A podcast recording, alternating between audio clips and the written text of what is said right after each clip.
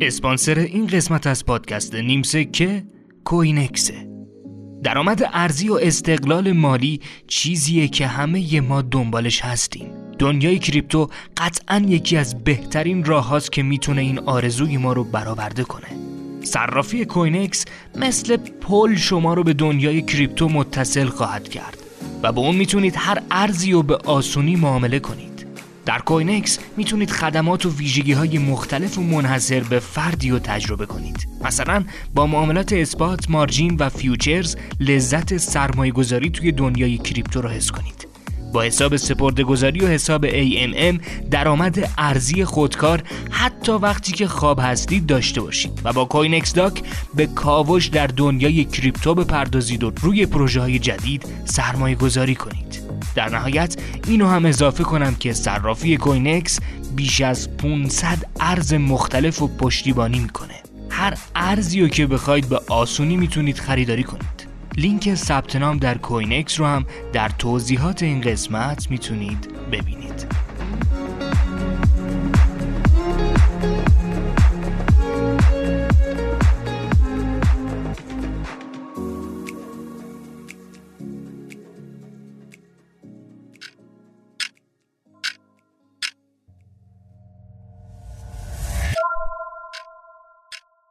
بالاخره روز واقع فرا رسید.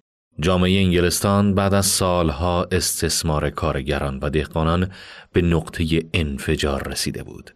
از بیرون به نظر می رسید که انگلستان در اوج قدرت و اقتدار خودش قرار داره. اما از درون جامعه در حال فروپاشی بود.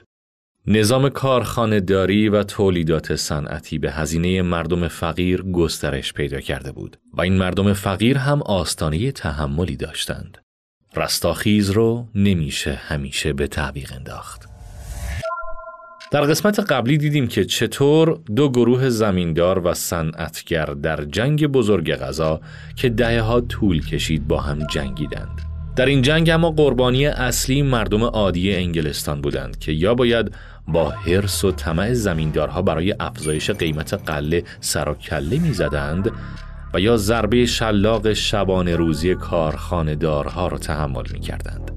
در این شرایط مالتوس و ریکاردو تصویر جدیدی از جامعه انگلستان ارائه دادند. ریکاردو جامعه رو صحنه نزاع گروه های مختلف می‌دید. مالتوس هم راه حل رو در کنترل نرخ رشد جمعیت جامعه انگلستان می‌دونست. اما راه حل مالتوس به درد جماعت گرسنه و مفلس کارگران نمی‌خورد. اونا یه راه حل فوری می‌خواستند انقلاب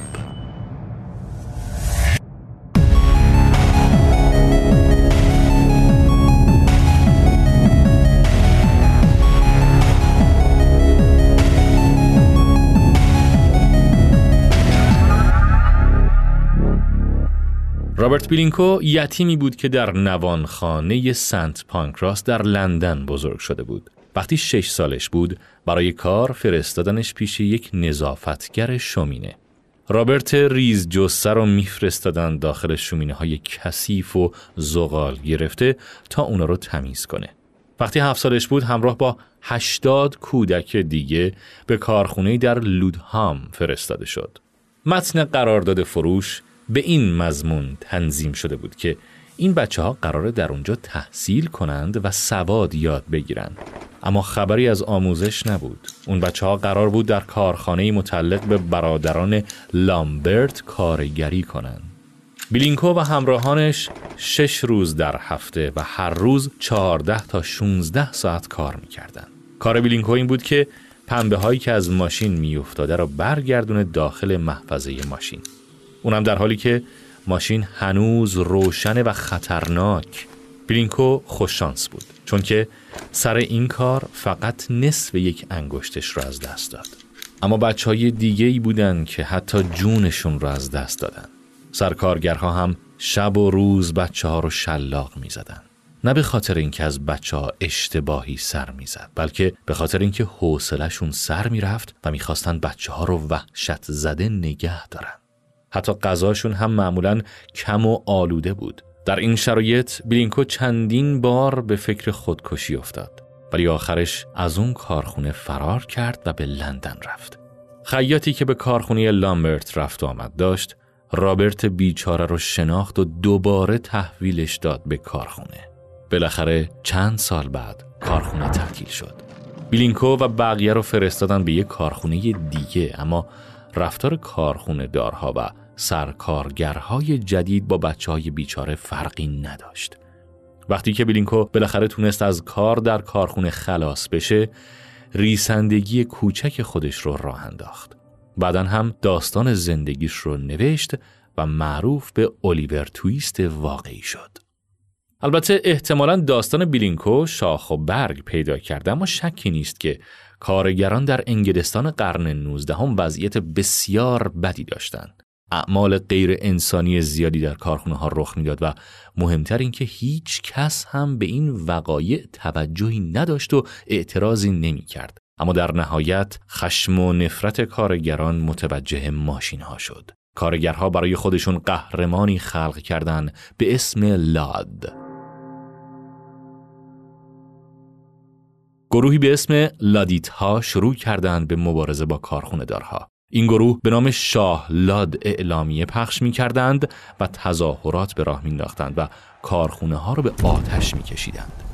در اوایل قرن 19 هم اعتراضات کل انگلستان رو فرا گرفت. در همه جا می‌شد کارخونه های ویران شده رو دید. وحشت از جنگ داخلی قریب الوقوع همه جا حس می شد. نویسنده نوشت حال دیگر هیچ چیز به غیر از قشون ما را از آن فاجعه دهشتناک از آن رستاخیز فقرا علیه اغنیا نجات نخواهد داد. نمی‌دانیم این قشون تا چه زمان می‌تواند دوام بیاورد و سر پا بماند. این سوالی است که من جرأت نمی کنم حتی از خودم بپرسم. اما در این شرایط آشوبناک جامعه انگلستان جایی در شمال معمنی امن برای کارگران وجود داشت.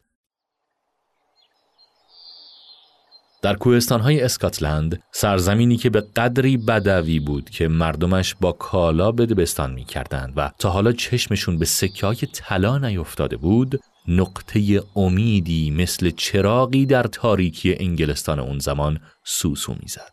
در لانارک در حوالی گلاسکو می‌شد خانه های دو اتاقه و مرتب کارگران رو دید که در یک ردیف به زیبایی ساخته شده بودند. خیابانها عکس خیابانهای لندن تمیز و پاک بودند. بچه های کوچک به جای اینکه وحشیانه توی خرابه ها پرسه بزنند در مدارس بزرگی جمع می شدند و خواندن و نوشتن یاد می گرفتند. معلم های مهربان به این بچه ها رسیدگی می کردند و وظیفه داشتند که هیچ سوالی را بی جواب نذارند.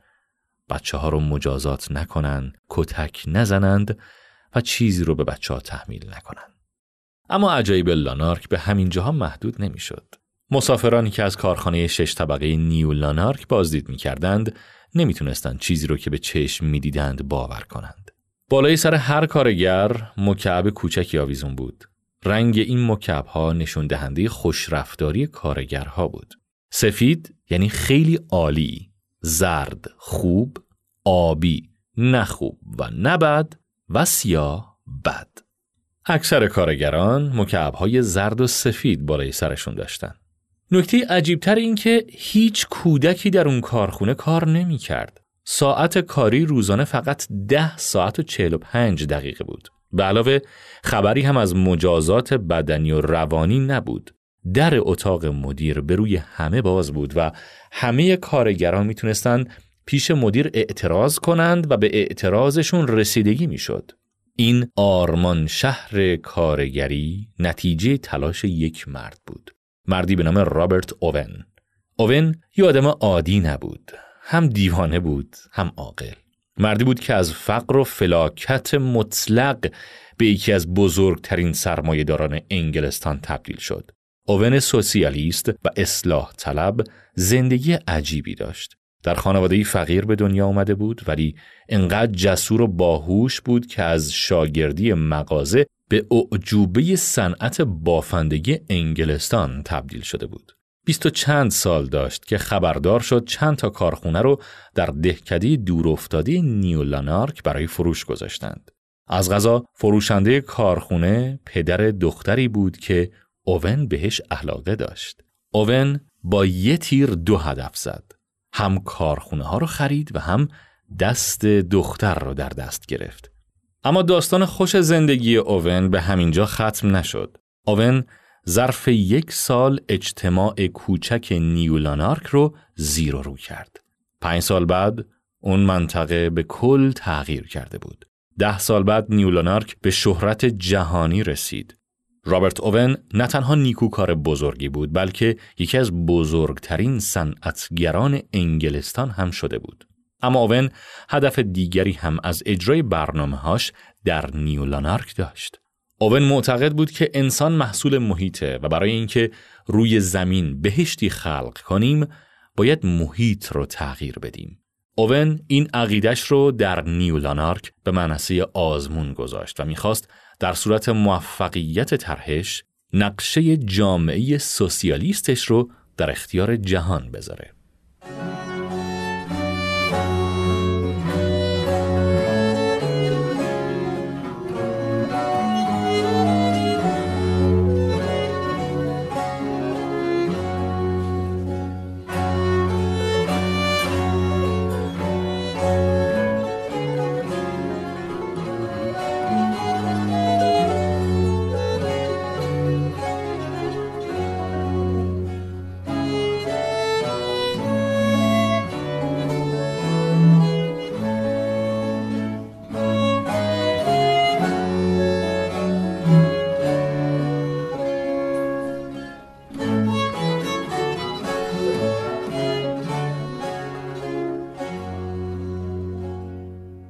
به زودی فرصتی پیش اومد که اوون برنامه هاش رو اجرا کنه. ماجراجویی ناپل اون در سال 1815 میلادی تموم شد اما گرفتاری های انگلستان تازه شروع شده بود. بیچارگی و بدبختی انگلستان رو تهدید به انفجار می کرد و جامعه به آشوب و تقیان کشیده شده بود. جمعی از اشراف مجمعی تشکیل دادند تا راه حلی برای وضعیت انگلستان پیدا کنند و خب طبیعتا از آقای اوون هم دعوت کردند تا در خصوص بهبود وضع کارخونه ها از تجربهش استفاده کنند. اما اوون به جای اینکه چند تا پیشنهاد محدود مثل کم کردن ساعات کاری و لغو کار کودکان رو ارائه بده، یک طرح جامع و تمام ایار برای تجدید بنای جامعه ارائه داد. اوون پیشنهاد داد در سرتاسر سر انگلستان شرکت های تعاونی روستایی تشکیل بشه. اعضای این تعاونی های هزار نفره با هم در مزرعه و کارخونه کار کنند و روی پای خودشون مستقل بشن. خانواده ها توی آپارتمان های متحدل شکلی اسکان داده بشن که اتاق خواب خصوصی داشت ولی اتاق نشینمن، مطالعه و آشپزخانه بین خانواده ها مشترک بود. بچه های سه سال به بالا باید جدای از خانواده آموزش ببینند تا استعدادهاشون کشف بشه و برای مسیری که در آینده بیشتر به درد خودشون و جامعهشون می‌خوره پرورش پیدا کنه. اگر بخوایم جزئیات طرح اوون رو بررسی کنیم باید یک اپیزود کامل رو به این امر اختصاص بدیم بنابراین به همین کلیات اکتفا می‌کنیم پیشنهاد اوون برای روشنفکران لیبرال انگلستان به قدری افراطی و دیگراندیشانه بود که مجمع ایان فقط می‌تونست از آقای اوون تشکر کنه و پیشنهاداتش رو نادیده بگیره. اما آقای اوون سمجتر و بیباکتر از این حرفا بود که از طرحهاش دست بکشه. شروع به تبلیغ ایده هاش کرد. اعلامیه های بسیاری را نوشت و پخش کرد. برای سخنرانی به شهرهای مختلفی رفت. نهایتا کمیته مخصوصی که تشکیل شده بود موافقت کرد که بودجه‌ای برای اجرای آزمایشی طرح اون تخصیص پیدا کنه. اتفاقا دیوید ریکاردو هم در همین کمیته بود و تمایل داشت که این طرح اجرا بشه. اما تقریبا تمام روشنفکران و اعیان انگلستان طرح اوون رو شوم می‌دونستند. منتقدی نوشت که اوون به دنبال ایجاد اجتماعی از بینوایانه البته اوون به دنبال ایجاد اجتماعات بینوایی نبود بلکه به دنبال این بود که فرصتی در اختیار فقرا قرار بده تا تولید ثروت کنند و تحت تأثیر محیط تمیز و آراسته به انسانهایی با فضیلت تبدیل بشن. مخالفت با طرح اوون انقدر زیاد بود که بودجه اجرای طرح هیچ وقت جمع نشد. اما این هم نمی‌تونست جلوی رابرت اوون سرسخت رو بگیره. اوون در سال 1824 کارخونهاش رو فروخت و برای استقرار اجتماع مطلوبش به آمریکا رفت.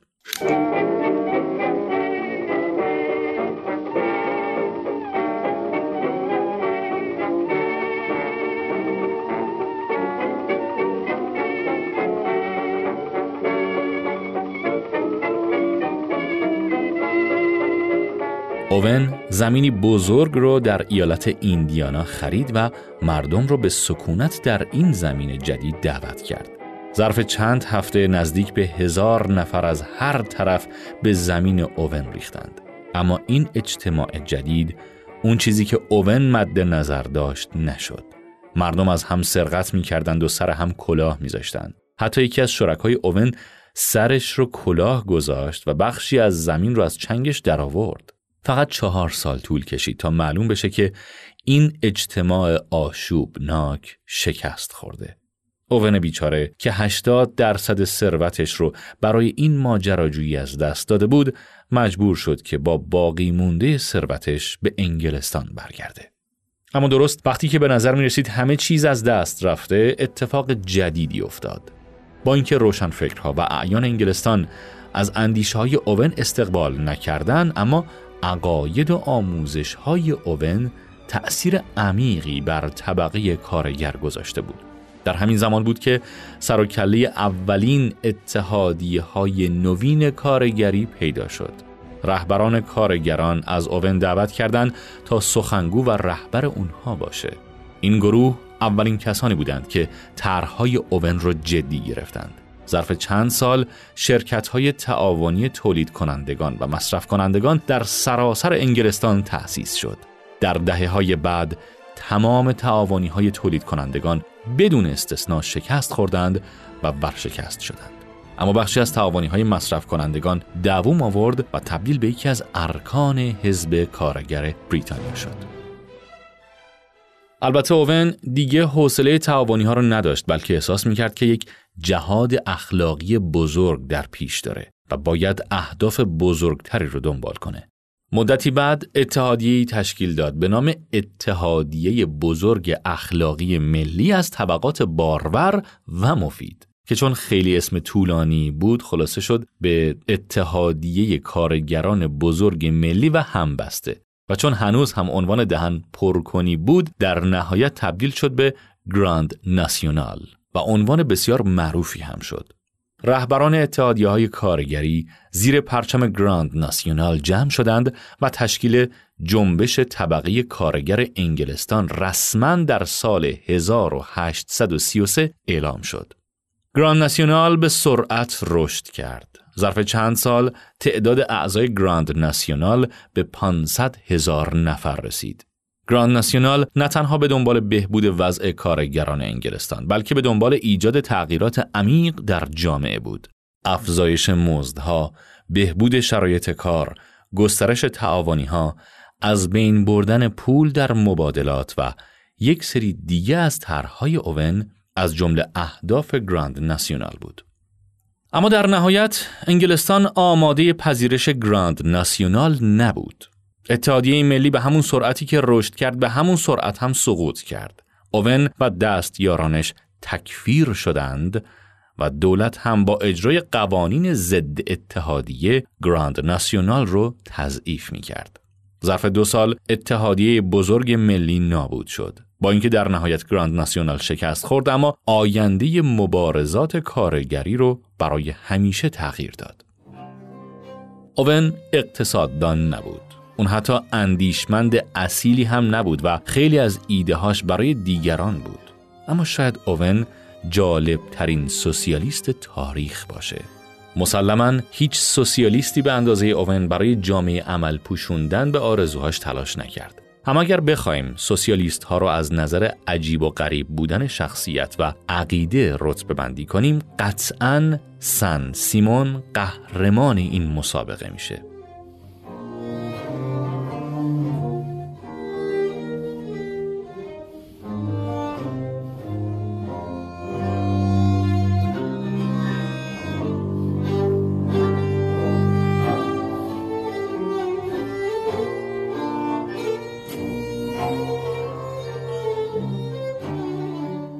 هنری سن سیمون اشراف زاده بود که ادعا می کرد نسبش به شارلمانی می‌رسه. از بچگی در گوشش خونده بودن که تو آدم مهمی هستی و باید کارهای مهمی انجام بدی. احتمالا این شیوه تربیتی در آینده عجیبش بی تاثیر نبود. یه بار که کالسکی در حین عبور وسایل بازیش رو به هم ریخت خودش رو انداخت سر راه کالسکه و حاضر نشد کنار بره. کسی هم جرأت نمی کرد که این کنت زاده گستاخ رو کنار بکشه. یه بار هم از روی لجبازی از دستور پدرش سر باز زد و حاضر نشد در مراسم اشای ربانی شرکت کنه. البته پدرش ترسی ازش نداشت. گوشش رو گرفت و زندانیش کرد. اما همین خودسری باعث شد سن سیمون به سمت تند روترین گروه های سیاسی اون زمان جذب بشه. کنت جوان در سال 1778 راهی آمریکا شد تا در کنار انقلابیون آمریکا علیه سلطنت بریتانیا بجنگه. از اونجا به مکزیک رفت تا نایب السلطنه مکزیک رو ترغیب کنه به حفر کانالی که بعداً کانال پاناما خونده شد. و سن سیمون معتقد بود که می‌تونه موجب پیشرفت پاناما بشه. طرح سن سیمون به نتیجه نرسید و بالاجبار به فرانسه برگشت. سن سیمون انقلابی به عضویت مجلس ملی فرانسه انتخاب شد و تصمیم گرفت همه القاب و عناوین خودش رو کنار بذاره و به یک شهروند ساده و عادی تبدیل بشه. بعد از انقلاب فرانسه سن سیمون به خاطر ارتباط با خارجی ها به زندان انداخته شد. یه شب در سلول زندان مکاشفهی برای سن سیمون حاصل شد در بیرحمان ترین بره از انقلاب شبی که در لوکزامبورگ زندانی بودم. شارلمانی بر من ظاهر شد و گفت از آغاز دنیا تا کنون هیچ خانوادهی چنین افتخار نداشته است که هم قهرمان باشد و هم فیلسوف تراز اول. این افتخار مخصوص خانواده من است. پسرم توفیق تو به عنوان فیلسوف برابر خواهد بود با توفیقی که من در جنگ و سیاست داشتم. همین مکاشفه کافی بود تا مسیر زندگی سن سیمون رو تغییر بده. بعد از اینکه از زندان آزاد شد تمام هم و غم خودش رو به علمندوزی اختصاص داد. در خونه سیمون به روی تمام اندیشمندان و فیلسوفان و ریاضیدانان و دانشمندان باز بود. در مقابل هدیه هایی که سیمون بهشون می‌داد، دانششون رو با سیمون به اشتراک میگذاشتن. حتی به این خاطر که بتونه مطالعات اجتماعیش رو ارتقا بده تن به ازدواج داد. اما این کارها برای سیمون هزینه مالی زیادی داشت. ظرف چند سال سیمون تمام ثروت خودش رو صرف کرد و دیگه مطلقا هیچی براش نمونده بود. حتی دیگه برای غذا خوردن هم پول نداشت. اما یه روز یکی از خدمتکاران خونه پدرش که از بچگی سیمون رو میشناخت اونو کنار خیابون دید و دلش به حالش سوخت. بعدا تصمیم گرفت سیمون رو ببره خونه خودش. سیمون نمی‌تونست این وضع فلاکت آمیز رو بیشتر از این تحمل کنه و گلوله‌ای به سر خودش شلیک کرد. اما حتی در این کار هم موفق نشد و به جای کشتن خودش یکی از چشمانش رو کور کرد. سیمون دو سال دیگر رو هم در فقر و بدبختی گذراند. در لحظات آخر عمرش دوستان انگوش شمارش دورش جمع شدند. آخرین جمله سیمون این بود. برای اینکه کار مهمی انجام شود باید عاشق و شوریده بود.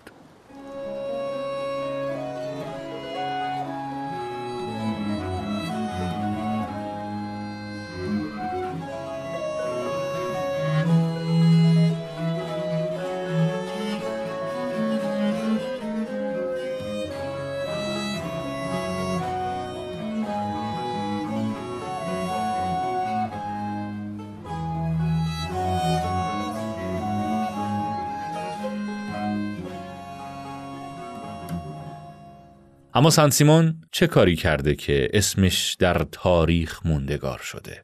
کاری که سن سیمون کرد بنا نهادن یک دین صنعتی بود.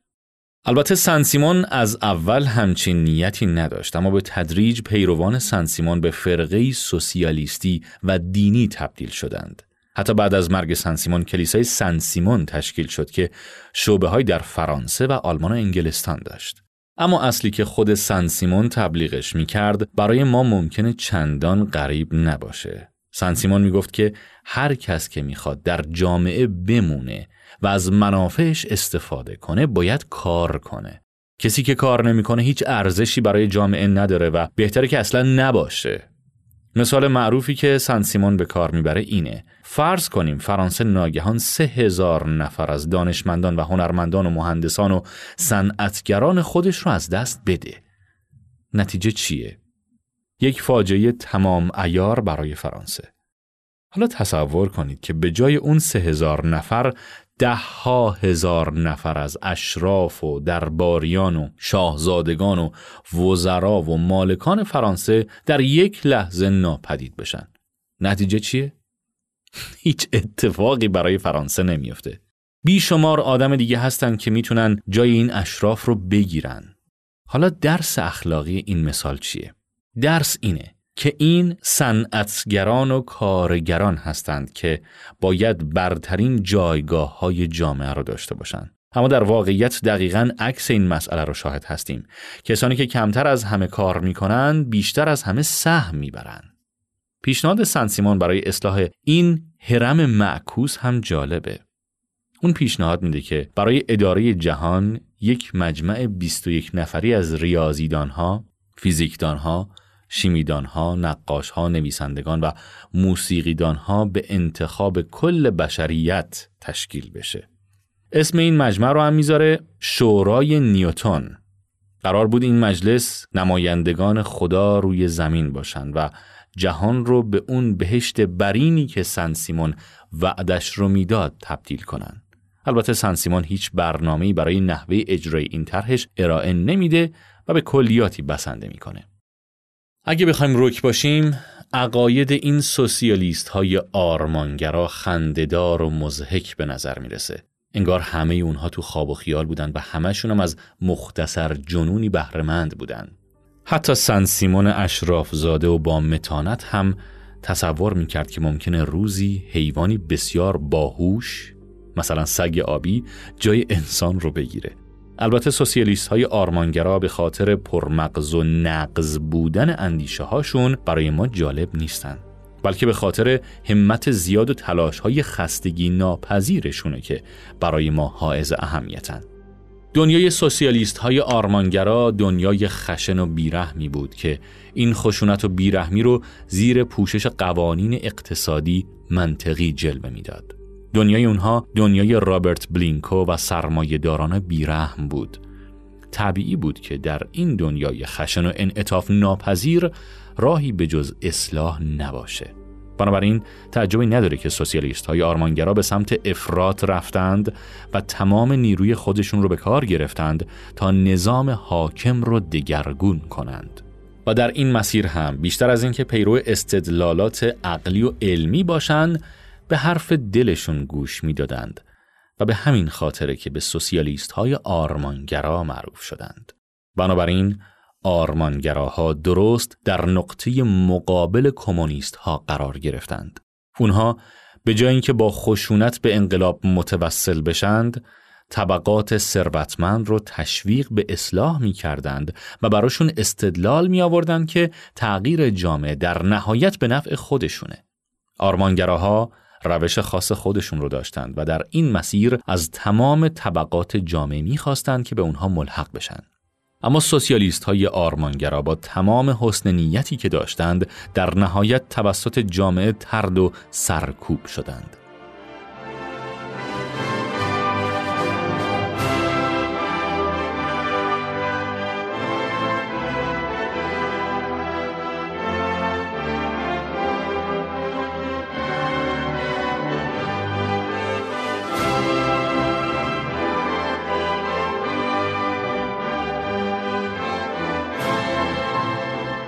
در آخرین سالهای حیات سوسیالیست های آرمانگرا یعنی در سال 1848 جزوهی کوچک مسیر تاریخ رو زیر و رو کرد. جزوهی که با کلماتی تلخ و گزنده تمام آرامش و همدلی که سوسیالیست های آرمانگرا براش جنگیده بودند رو نابود کرد. مانیفست کمونیست.